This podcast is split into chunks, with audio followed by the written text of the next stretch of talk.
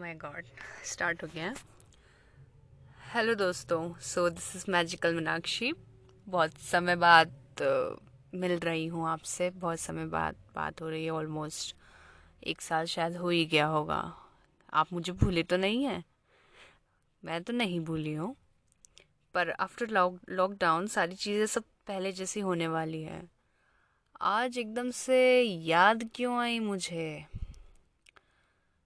थोड़ा मन उदास था। मन उदास तो नहीं था, पर कुछ उलझन सी है मन के अंदर। अब पता नहीं क्या चल रहा है, शायद ये समय जा रहा है या समय से कुछ ज़्यादा उम्मीदें हैं। इसका जवाब तो शायद आने वाले समय में ही है। मुझे अपने आप से बात करना अकेले में रह के कुछ सोचना मतलब ये अच्छा लगता है।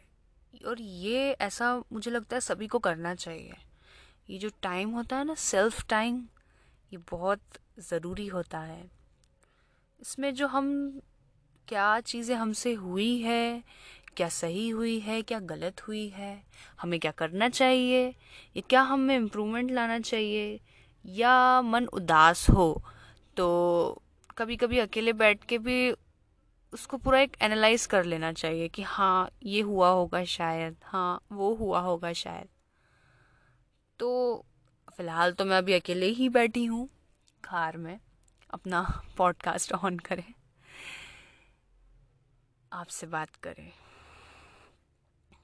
अभी मुझे भी ऐसा ही लग रहा है। तो सोचा क्यों ना इसे रिकॉर्ड कर लूँ। लाइफ कभी कभी बहुत अनप्रिडिक्टेबल हो जाती है।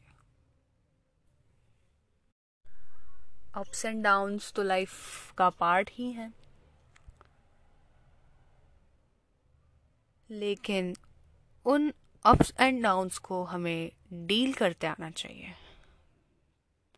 ऐसे ही हम हमारी ज़िंदगी जी, जिएँगे और शायद जी पाएँगे।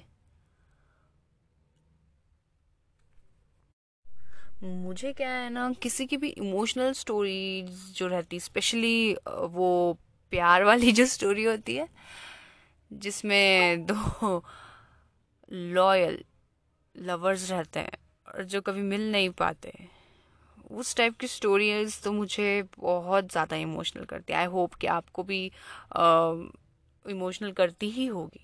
कभी कभी गुस्सा भी आता है कि क्यों ऐसा किस्मत में क्यों होता है, भगवान ऐसा क्यों करते हैं?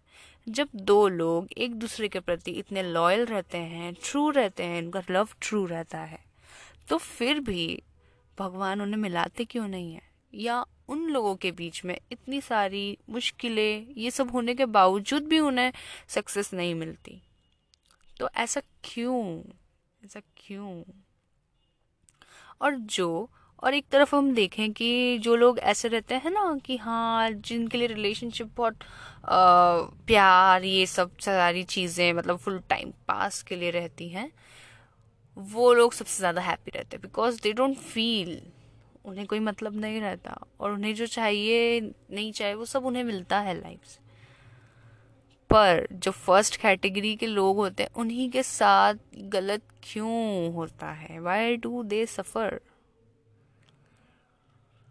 ये सवाल का जवाब तो मैं खुद ढूंढ रही हूँ because I am also suffering from it I don't know कि मुझे शेयर करना चाहिए कि नहीं बट येस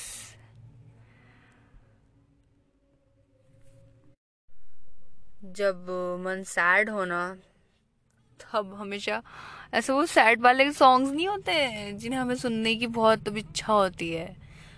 और उस सिचुएशन के अंदर कभी अगर कोई गाने भी अब हम लगाने जाओ तो वो भी एकदम उदासी भरे गाने ऐसे आएँगे। और उन गानों को सुन के हमारी आँखों से तो गंगा जमुना बहने लग जाती है। ऐसा शायद सभी के साथ होता होगा। मेरे साथ तो हुआ है। I am very emotional you know ऐसी घर में रोटी बना रही थी मैं तो गाना बजने लग गया। और मतलब शफल भी वो सैड सॉन्ग ही हुआ। और वो गाना था कितनी अकेली थी वो राहें हम जिन पे। अब तक अकेले चलते रहे, तुझसे बिछड़ के भी, ओ बेखबर,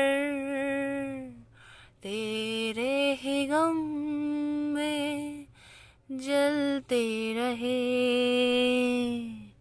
इस प्यार में। इसके आगे की लाइन शायद याद नहीं आ रही मुझे पर ये गाना बहुत सैड लगा मुझे मुझे बहुत अच्छा लगा ये गाना। पर अब क्या करें छोड़ो। कुछ नहीं कर सकते यही एक ज़रिया होता है अपना फ्रस्ट्रेशन सब चीज़ें निकालने का। सो so, कभी आप लोग भी सैड हो तो ये गाना ज़रूर सुनिएगा। हम बेवफा, हरगिज न थे, पर हम वफा कर ना सके। हमको मिली उसकी सजा, हम जो गिला कर ना सके। प्लीज़, इसके आगे की जो म्यूज़िक है वो मैं गाने नहीं वाली हूँ, वो जिंगा लाला हूँ जिंगा लाला हो। उसके लिए आप सॉन्ग ज़रूर सुनिएगा। ओके फ्रेंड्स आई थिंक आज के लिए इतना इनफ है, पर मैं आपसे वादा करती हूँ कि मैं ट्यू, ट्यून रहूँगी आगे और पॉडकास्ट बनाते रहूँगी। भले ही से अच्छे नहीं, बुरे भी नहीं, पर थोड़े बहुत तो चलेंगे ही सही। Okay so thank you so much अपना ध्यान रखिएगा खुश रहिए और खुश रखिए। मिलते हैं। Okay bye bye